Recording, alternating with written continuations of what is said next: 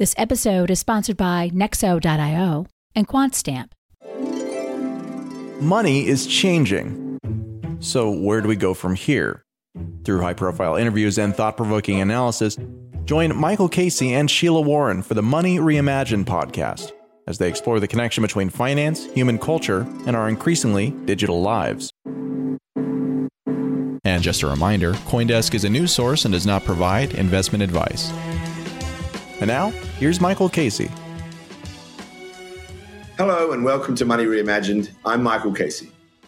The horrific events of the past weeks have given rise to sweeping predictions about a potential new world order. People are talking about a bipolar world in which Russia, China, and other nations align in opposition to the West, with significantly less integration between the two sides' economies, monetary systems, and technologies. It's heady, unsettling, and important stuff. And it's acutely relevant to the crypto community because these shifts are linked to how digital money technologies will shape the evolution of the global financial system. In all that discussion, Africa sometimes gets a mention, but in my mind, not nearly enough.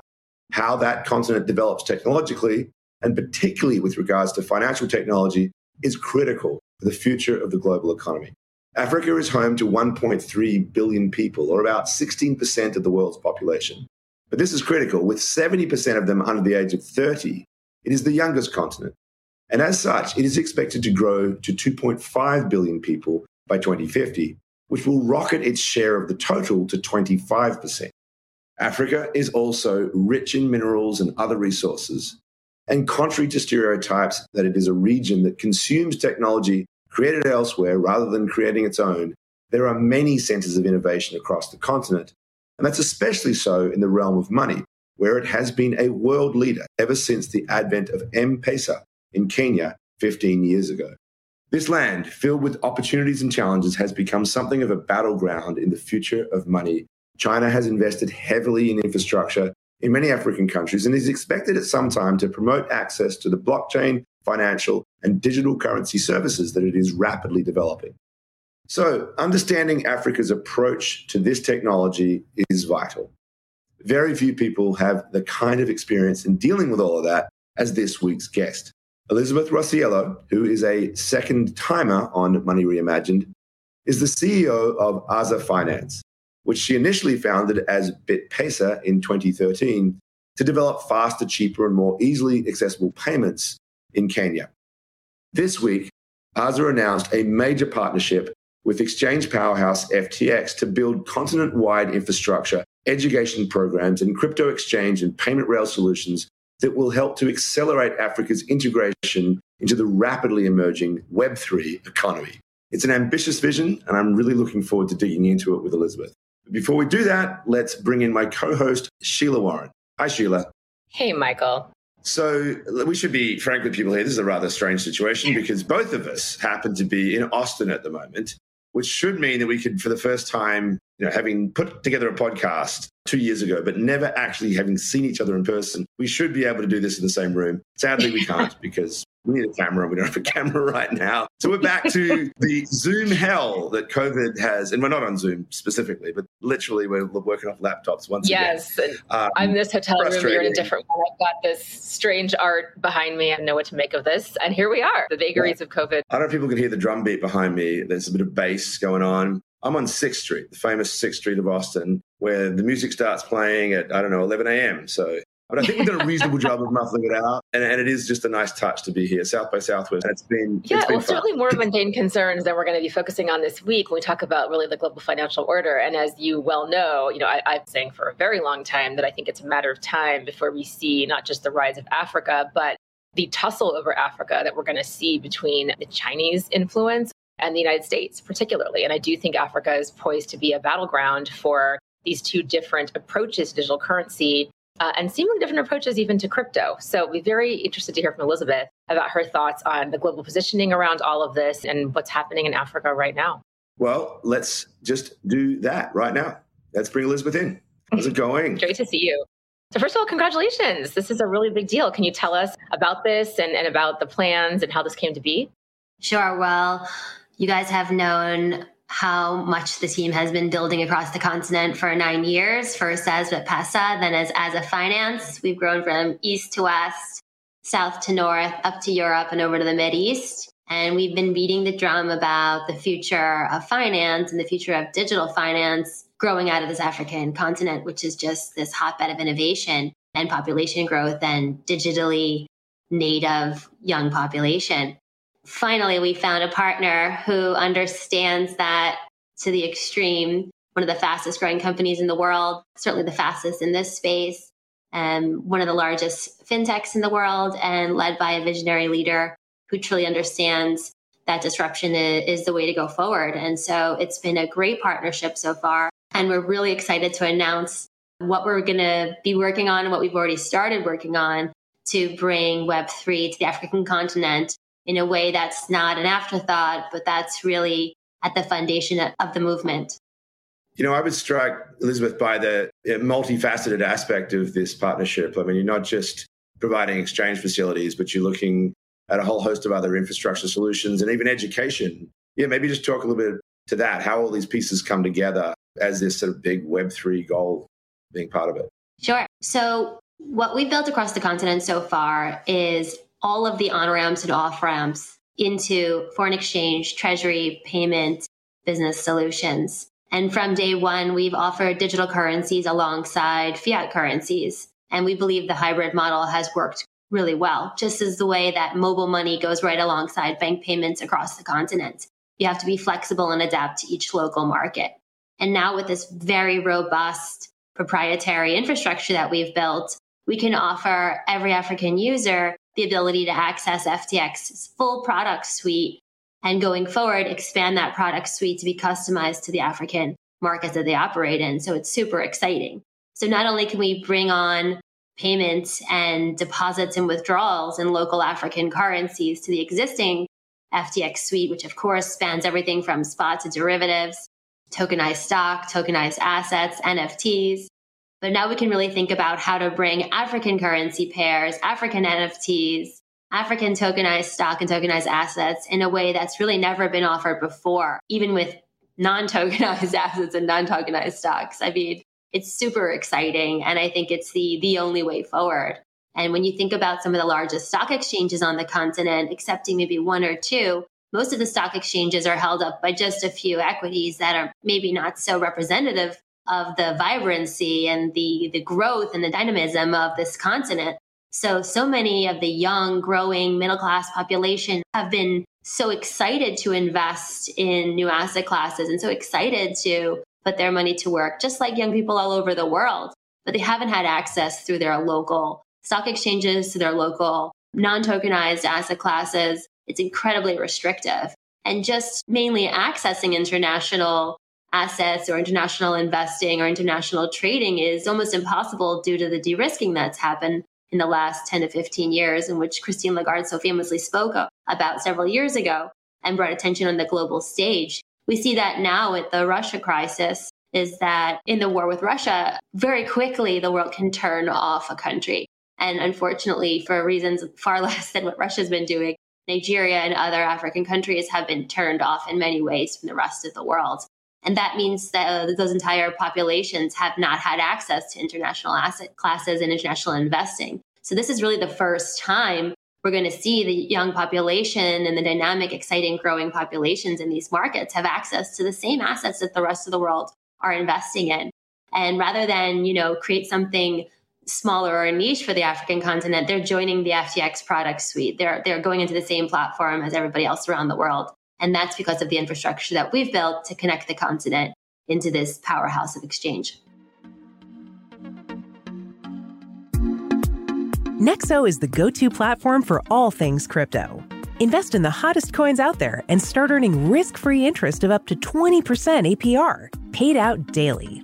Need cash ASAP but don't want to sell? Use your crypto as collateral and receive a credit line at premium rates. Open your Nexo account by March 31st and receive up to a $100 welcome bonus. Get started today at nexo.io. That's N E X O.io. QuantStamp is hiring. Join the leading blockchain security company and help us secure the future of Web3 Working for QuantStamp means a fully remote, flexible environment where creativity and effectiveness are valued. Our clients include projects like Ethereum 2.0, OpenSea, Maker, Aave, and Axie Infinity, and we offer compensation packages on par with big tech. Learn more at quantstamp.com slash careers. That's quantstamp.com slash careers. So, Elizabeth, we've spoken a lot over the years about how, of course, the continent is not monolithic and there are different uh, cultural norms around money and investment. There are different regulatory regimes in these different countries. And so, when you're building a Pan African solution, how are you accommodating all those differences? We are using modern business models, right? I mean, when you think of these old African organizations, or God forbid, we talk about the development organizations, they have these huge bureaucratic country models where you have like a country head and 22 different layers going into each country. But that doesn't make a lot of sense because there are similarities across borders in many ways. Languages are shared across borders, cultural consistencies, trade lines, communications, diaspora are shared across different borders. So it really makes sense to have a model that's more of a continental platform. And while we do definitely have local offices in Nairobi, in Kampala, in Accra, Lagos, Dakar, Ballito down in South Africa, while we have these local offices and these local teams, they're really focused on more regional efforts. So we do almost a matrix approach where we have national footprints. We work with regulators in each national market, but we respect the trading routes, diaspora flows, payment flows, and investment that go across those borders and regions. So, for example, today we launched XAF, which is Central African Franc on the AZA platform. And that's super exciting because there's tons of trade between XOF, which is the West African franc. Now, this is something that hang out in West and Central Africa know, but this is a really heavy trade route, which is, you know, bolstered by a lot of the same languages and diaspora and trade movements. This is a huge area of economic growth, some of the biggest populations on the continent from Congo Brazzaville, from the DRC into Senegal, Ivory Coast. This is enormous power coming out of this region in the next 20 to, to 30 years. I mean, we're going to see 400 million people in Nigeria alone and all of the economies adjacent to that as well. So this is kind of a trade route and a, and a special thing that AZA and our team have been working on because we understand what that means. And you're not going to really see that on Standard Charter's new product suite or Citibank's product suite coming forward. We've brung to the table. We really examine what's happening on the continent and we build infrastructure that meets those needs. So we're bringing to FTX all of the growth, all of the flows that are not being addressed or serviced by the other major brands.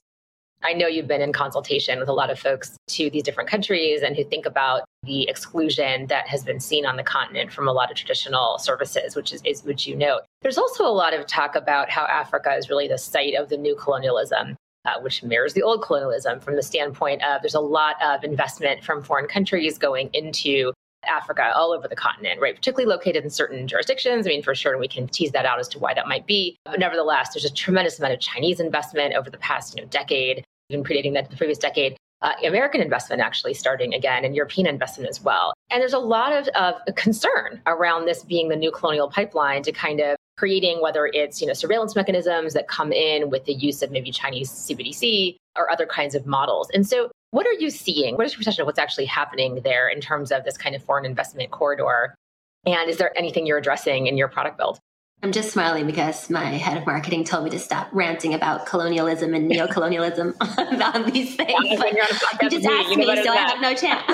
I have no choice. I have no choice. Let's do it. My favorite topic. Well, you are completely right. And it is like super gross. And there's a lot of things happening. But let's split the continent and the world right now into two you know traditional finance and the future of finance you know the old ways the new ways. I mean we have a lot of government and multilateral partnerships with what we would call neo-colonial governments and sovereign powers who are investing and making these agreements at a very high level. But then we have the informal economy which is not so informal. The informal exchange rates are the real exchange rates in some of these markets like in nigeria. So uh, yes, at the very senior sovereign governmental level, you're seeing these investments and these partnerships between China, the United States, Turkey, Lebanon, lots of very powerful, what I would call government and old economy players are still doing these partnerships. And then you have the hundreds of million people under the age of 40 that are just so excited to do something different and do something new.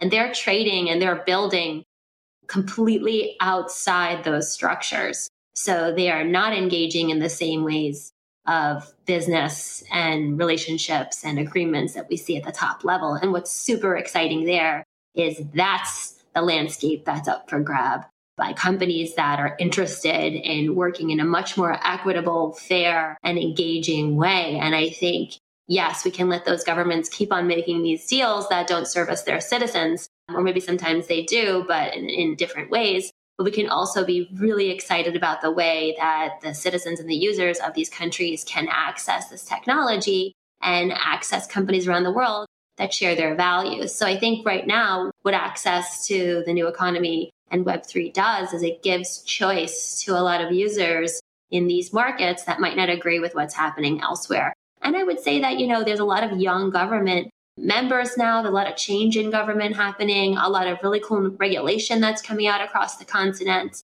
I mean, we're seeing white papers, committees on digital currencies, on alternative investing. Every other day, we're seeing reversals of policy. So I think, you know, these things are existing in parallel. And that's really exciting because the way to stop those kind of colonial controlling monopoly economies from developing, and that's my second favorite topic, is the monopolies that have co opted a lot of the economies on this continent, specifically with the telcos. That's no longer the model that can be followed if users are able to access any company's services around the world.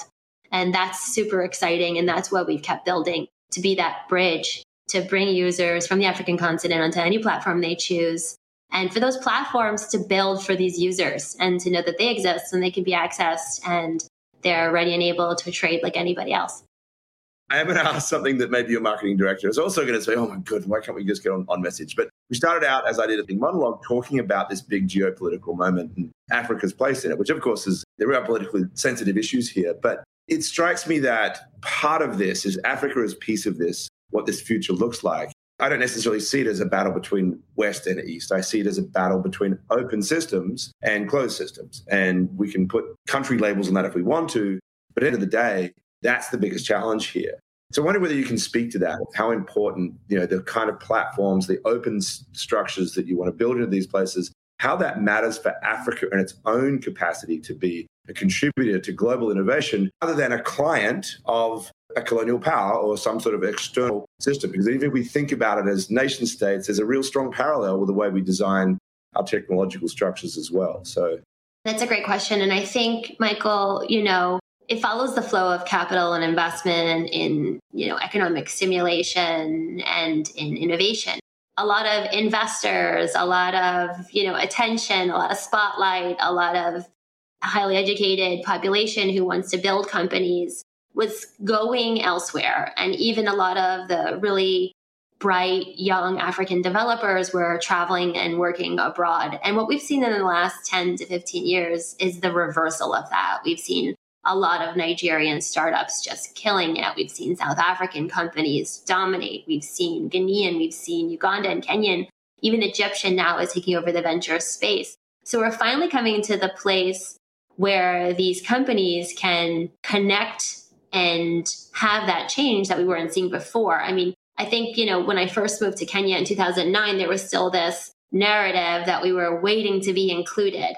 And, you know, why are we cut off? And then I always give the anecdote of the Nigerian domestic payment system, which is one of the best on the African continent because it was cut off from the rest of the world. So they developed their own credit card and switch system that had to work. And so, haha, it worked awesome. and so, and you know, it was way better than what we still have in the United States, to be honest. And that's why there's so many Nigerian fintechs based around that system. So I think, you know, there's two narratives. It's like, are we waiting for Africa to be included or too late? We're building for ourselves and, you know, not just immigrants like me or foreigners like me who come onto the African continent because we're so excited by the energy and the opportunity, but so many Africans themselves who are just building these startups everywhere. And it's been inspiring to see that. And, you know, I'm humbled to just join in and uh, this incredible movement across the continent that's been happening in the last 10 and 15 years, starting with M-Pesa, some before, but mainly around that first mobile money movement. Yes, we've seen continents forgotten by certain groups of people, but a, you, you, can only wait for so long, right? I mean, I, I've talked to you guys over the years how long and how weird the conversations were with North American and European investors who were like asking wild questions about Africa. And then finally, we're like, you know what, forget it. We're just going to become profitable and move forward. and so that's what happened. And, and then people came to us to ask to join in the party. No yeah. kidding, right? And I think it's not only the innovation that we're seeing from the continent as a general matter. I mean, just the the, pro- the different sort of problem set and problem space and the approach, you know, to those problem spaces. Some of which are similar to those that are experienced all around the world, uh, but some of which are unique, I think, to the African context, or even you know, even to a country context, which might not necessarily uh, translate to the entire continent, but at least have kind of functionality for other places that are experiencing similar kinds of issues or problems. But I also think that some of the legacy infrastructure, you know, the problems of that infrastructure, right, are not necessarily problems that have to be addressed by new solutions because you're not stuck with legacy systems and, and kind of building on that foundation. You're building a new, on a new foundation, which can actually be more powerful and move faster. And so I love how you're thinking about the empowerment and agency that open systems can provide, but combining that with competition and basically saying, look, everybody else, I mean, like we are able to basically create an offering that's going to respond to this particular market. The TAM is massive, I mean, absolutely gigantic. And you should give us some data on that. I know, I know Michael cited system earlier, but I'd love to know how you think about that and the population there. Uh, but also a young population that's going to be more and more digitally and even crypto native. So the opportunity is tremendous. I think it is to the lack of imagination. It's not even imagination. It doesn't even require imagination. It's just a lack of sheer observational ability by other folks to kind of pay attention to what's already been happening uh, for quite a, quite a time on the continent. But curious to know how you kind of think about the population, how you think about sort of the market, you know, for these kinds of services. You alluded a bit to the younger population, to sort of being already digitally native, to M-Pesa and things like that. But kind of what are you building on when you think about the foundation that exists kind of culturally, but also technically there? Yeah, let me talk a little bit about the nuance of working on the African continent. It's different than working on the subcontinent in India. You know, yes, similar in some ways, but it's still one government in India, and there's still over 50 governments on the African continent or in Southeast Asia. You have a lot more cultural similarities sometimes, and certainly with the way that some of the governments are working that you do in, in certain regions of Africa. And I think something that scared a lot of global investors in in a silly way or, you know, a lot of founders originally was they had to be a cross border business, a distributed business from the get go to patch together several markets that would see the same size of Korea in the next three years or in India in the next five years. Of course, when we're talking 30 years, 20 years, we're seeing huge market growth and huge potential for even, you know, numbers that are uh, that are mind blowing. But right now, what we're seeing is still numbers that individually, except for Nigeria, Egypt, South Africa, are still relatively small in comparison to other emerging markets like Brazil or India or even Southeast Asian markets like Philippines or, or Thailand. Um, and certainly when you're thinking about Korea or like another hotbed of digital currency activity. So I think that means two things. That means one, it is a bit more of a long term play because the opportunity is immense. We haven't even begun to get into our growth phase. And a lot of those other markets are already at their peak of growth. The second thing is the operational model must be nimble and must be very distributed and yet at the same time very respectful and very optimized. And I think it's funny to me that a lot of digital currency companies are always like, oh, we're, you know, we're a distributed company or we're very much fragmented.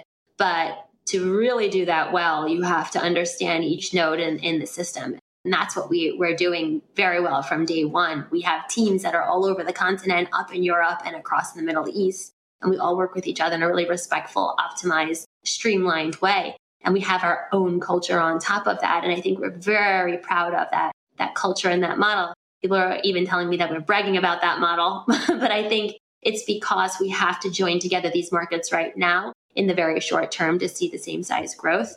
Now, of course, Nigeria and South Africa are huge markets in this space, two of the largest markets globally for crypto. Egypt has the potential for that, but of course, the regulations are still quite restrictive. Now, there's a lot of regulatory nuance in both those markets. So it's not as free and easy as getting a license and launching in a market like Korea. So, and both of the regulations are very nuanced even between them. So, you know, there's a lot of work that needs to be done to open these markets. The barrier to entry is high the need for local knowledge is immense. You know, Elizabeth, I think you've alluded to some of this in, in your comments, but you've really been on a journey, right? From BitPesa now to Aza. And it, it's interesting. You started out, there was this Bitcoin remittances project that you had, and you evolved into something that became much more, I think, of an integrated payment system that was touching a lot less crypto, if I'm not mistaken. And now we see you really, you know, I mean, I think you've offered crypto assets as part of this, but now you really, it seems to me, really getting back into the blockchain space, which may reflect as much as anything else the journey that crypto itself has been on. But can you talk a little bit about the journey yourself, about the lessons that you've learned, about how you've built from the sort of idealist that I met, you know, eight or nine years ago with BitPesa to this sort of pragmatic approach that now has brought you to this position? I'm still an optimist, Michael. Don't worry. I know you're an optimist. no, actually, you know, we knew it was going to be hard work because I had worked in microfinance before and I had rated most of the microfinance banks D or below because I saw how hard it was to actually get this exciting, sexy idea functional. And so when we started the business, we thought about one quarter. How do we go between Kenya and the UK? And when we started with Bitcoin, it was because there was no other counterparty that would work with us. And we are just super excited about the speed. We also weren't able to build into the M-Pesa system because they didn't really like new fintechs coming in and Bitcoin was open source. We were able to access that. So it was from that one, you know, ability to just gain access that we were so excited. Very quickly, we realized there was a lot of infrastructure around the cryptocurrency space that still wasn't built. The payouts and the pay in in the UK were the problem, actually. We had great pay in and payouts in Kenya, but we had very slow pay in and payouts in the UK and Europe. And in the US, it was even slower. So we were going to Canada and Hong Kong because those were the fastest exchanges, but there weren't a lot of Canadians or people from Hong Kong and Nairobi. So it really wasn't working out for us. And then we realized actually there were a lot in Uganda and Kenya. So then we started a triangle going into the neighboring market and selling across border. And then we realized that actually, again, why are we constantly looking outward? Why don't we look in, out, and across? And so really it became about trading the African currencies for wherever they were needed rather than us pushing what we thought was needed. And we saw people interested in cryptocurrencies the whole time. You know, it just when we started to do more of our own infrastructure building, we built our own on and off ramps in Nigeria, in Uganda, in the UK, in Europe we stopped needing other counterparties. And then we didn't really need a lot of middle currencies, whether they were crypto or not. So it wasn't that we stopped using it, it was just that we kept building our own infrastructure and our platform became big, bigger. So we were using it internally, but we didn't need it to interface with so many external counterparties anymore. And, you know, our volumes have just grown wildly over the last nine years. So we were doing more every year, but you're right, as a fraction of the total percentage. We had a lot of remittance companies working with us so it was the same model, but we were just kind of going up the vertical a bit. And instead of doing a retail model, we were working for remittance companies, helping them process. And, you know, some of them started out with fiat and now trade in stable coins. So you're right. You know, when we first started out, we said, hey, it's easier. We're doing it ourselves as a retail model. It's easier, it's faster, it's better. And then we said, okay, we'll work with you. And they thought, it's not faster yet. And then they tried stable coins and realized, hey, wait a second, we understand what you've been talking about and have come back around on that. And with FTX, they really have the capacity to launch products with liquidity that's sourced globally. So that means they're allowed to launch a product that customers all over the world are buying and selling. That means better pricing, better speed, more access. That's something that only an exchange of that size can offer. So it's super exciting for us to connect the African users to that kind of exchange. And that's what we've been really good at the whole time, which is bringing people on and into the space. And whether we're bringing them on into the space to work with remittance companies or corporates or one of the largest platforms in the world, it's the same core business for us. So, Elizabeth, I'm, here at South by in Austin, and I just did a panel on basically cashless surveillance and, and de risking came up as a major topic. And so I want to just talk about that a bit because, of course, we think a lot about the Bank Secrecy Act. We talked about it on the show. I think when we had you on uh, the previous episode, we talked about that a bit and how that's really affected correspondent banking relationships and the, the ability to move money in and out of the continent and not just the continent, but you know other kinds of places, the Caribbean, the islands, like certain ASEAN countries, others as well. How are you thinking about those relationships, or what are you seeing, first of all, on uh, the continent as a general matter? Are you seeing that there is appetite and banks understand this? I know you're obviously oppositional to those banks in many ways by building new opportunities, but are you seeing that continuing to be the case? Are you seeing it get worse? Uh, has there been anything around this whole situation with Russia and new sanctions and all of that that's been relevant to the work that you're doing? Or how are you seeing some of these kinds of concerns play out? Yeah. Well, the scarcity of correspondent bank relationships has been a problem forever on the continent. It's always seems worse, but I guess it was never better. Um, and there's less and less. People change their mind a little bit on them. There have been some neobanks with some great plans, but very quickly those neobanks um, also realize that their own correspondent banking relationship is scarce. So they change pretty quick. I think the long term goal has to just be to work around it and with pooling models and with other kinds of settlement mechanisms. I really just don't think a centralized settlement system that is not interested in working with unique markets around the world is one that's going to work for emerging markets. So it, it's the same old tune. Now, what we have seen lately is, you know, excitement about crypto because there's more regulation happening and everybody's excited about it. And then with the war, everybody's suddenly scared that crypto is being used by the wrong people. And we've seen some banks stop acquiring new customers, which is really hard to hear because there's also so much crypto being mobilized to help in the situation with the right actors. So, you know, again, we're back to square one where, you know, there are honest customers and there are dishonest customers. And if we close the bank, nobody uses it. So how do we get around that? And I think we have to be smarter about how we identify which channels should stay open and which shouldn't. And, you know, who gets penalized in these situations. And certainly, you know, I remember when I think it was BBVA closed every single account in the entire country of Spain owned by a Chinese citizen because there was one potential AML issue with one account. And then they said, let's throw in the payment companies as well and close all the PSP accounts. So, I mean, overreaction is historically a problem and it's still coming to be the case. Now, we understand in situations like this why this happens, but why that reverberates to the African continent is still a question mark to me, but certainly something we keep seeing. I'm nodding my head constantly because I, I still, to this day, frequently cite some, I think, two words you used in an answer to a question that a, at a panel that you and I were on. Somebody asked a question. They just shut down the Somalian corridor in mm-hmm. 2014 because of some sort of terror situation. And a question just said, What happens to the people who were receiving those remittances when these blanket type approaches happen? And you said, They starve. And it just struck me as just really powerful. And I, and I want to go there now because, of course, as sad as this is, this moment, yes, it is an opportunity. We can break out, try some new things.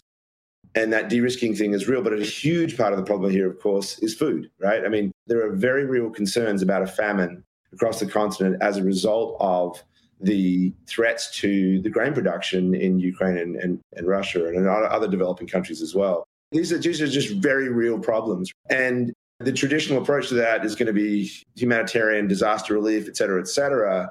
But what you're dealing with here, it's not about food production, but it really is about empowering locally the access to technologies to build systems for themselves. How do you frame that in this in this context? You know, what is the message to Africans right now as they face this problem that they didn't create? They're about to inherit all these problems. Once again, they'll get Oxfam and everybody coming to try to fix the problems for them.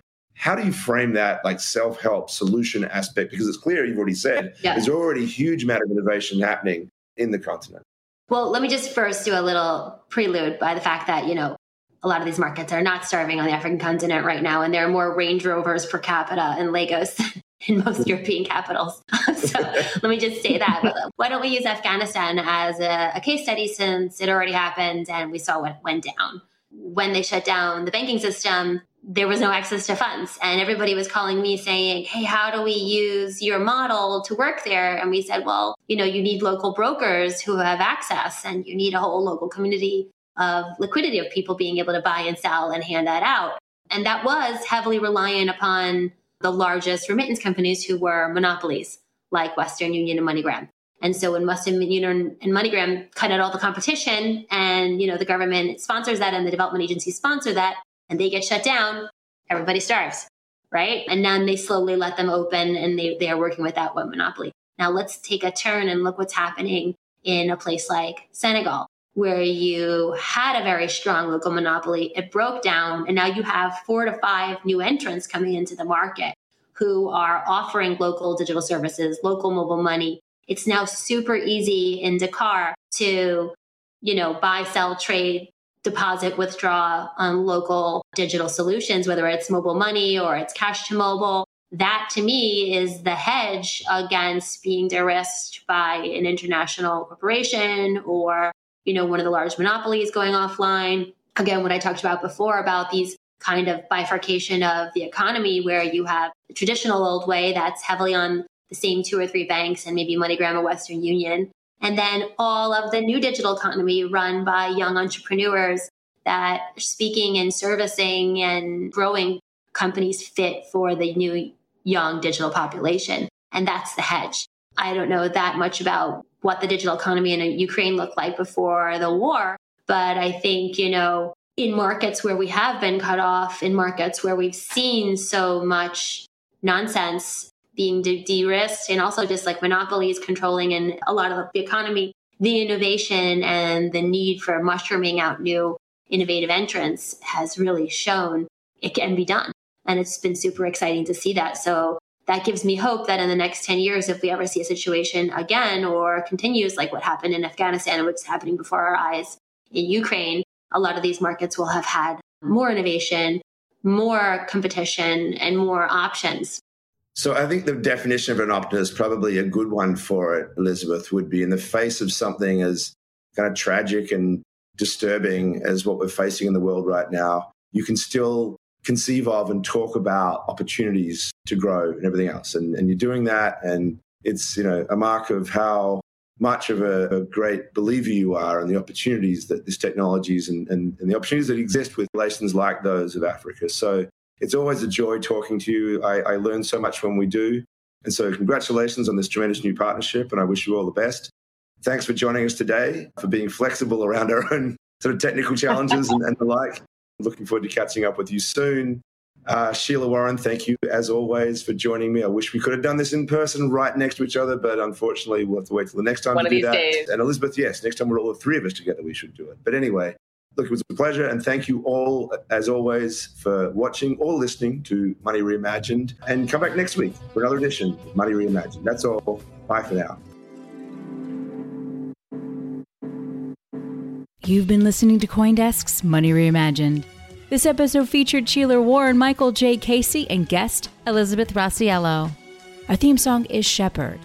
This episode was produced and edited by Michelle Mousseau, with additional production support from Eleanor Paul and announcements by Adam B. Levine. Have any questions or comments? Please send us an email at podcast at coindesk.com, subject line Money Reimagined, or leave us a review on your favorite podcast player. And from all of us at Coindesk and the Money Reimagined team, thanks for listening.